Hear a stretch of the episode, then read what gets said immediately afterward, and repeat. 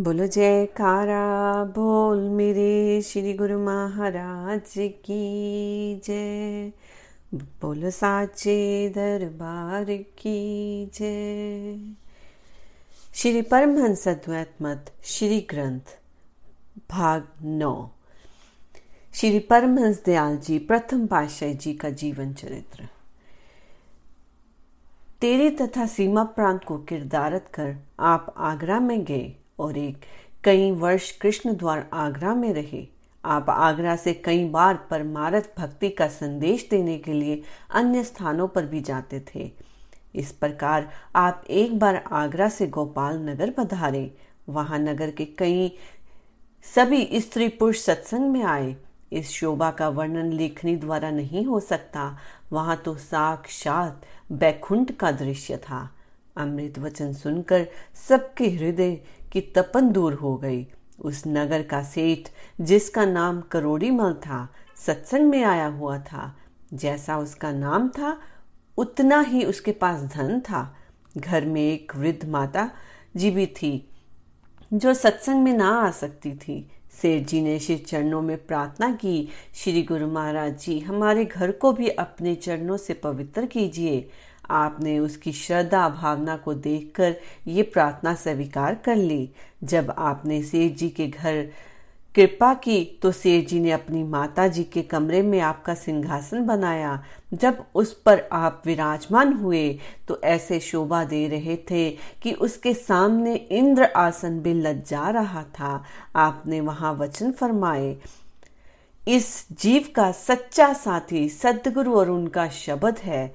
इसके अतिरिक्त संसार की कोई भी वस्तु जीव का साथ नहीं दे सकती। नाम अर्थात शब्द की कमाई से ही जीव वास्तविक आनंद को प्राप्त कर सकता है। नाम से जन्म जन्मांतरों का मल साफ़ हो जाता है, मन निर्मल हो जाता है।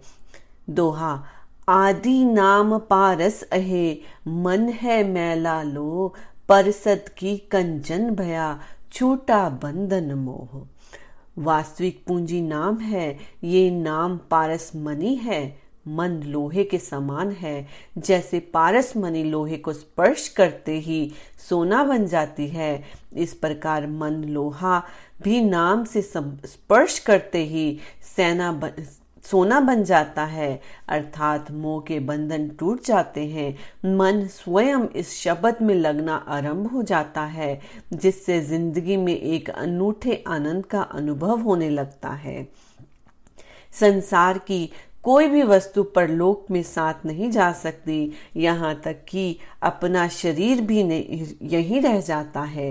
परंतु सतगुरु द्वारा दिया हुआ शब्द एवं इस शब्द की कमाई साथ जाने वाली है। इस प्रकार बहुत समय तक प्रवचन होते रहे। सत्संग की प्राप्ति पर घर के सभी सदस्यों ने नाम दीक्षा मांगी और आपने उनकी श्रद्धा प्रेम को देखकर उन्हें नाम दान देने की कृपा की। आपके अनुपम दर्शन तथा सच्चे नाम से प्रवाहित होकर सेठ जी ने कि वृद्ध माता को बहुत आनंद आया और उसकी सुरती ध्यान में लीन हो गई। उस संस्कारी आत्मा की सुरती जब शब्द में जुड़ गई तो वह ब्रह्मांड के नजारों में मगन हो गई।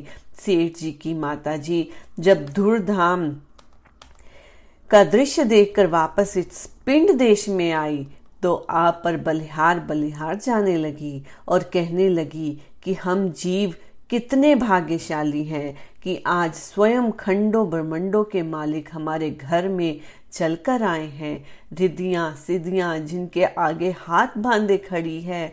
सब देवी देवता, जिनकी सेवा के इच्छुक हैं, सेठ जी ने श्री चरणों में विनय की, भगवान, ये कमरा जिससे, जिसमें आप विराजमान है, वह आप अपना ही समझिए और हमारी ये इच्छा है कि हम प्रतिदिन यहाँ आपकी आरती एवं भजन अभ्यास किया करें।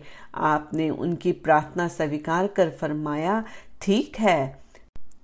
श्री परमहंस दयाल जी श्री पावन वचनों की वृष्टि कर अन्यंत्र चले गए। ती, तीन दिन पश्चात अचानक ही सेठ जी की माता स्वर्ग से धार गई। सेठ जी को अत्यंत शोक हुआ। उनके दिल में तरह तरह के संकल्प उठने लगे।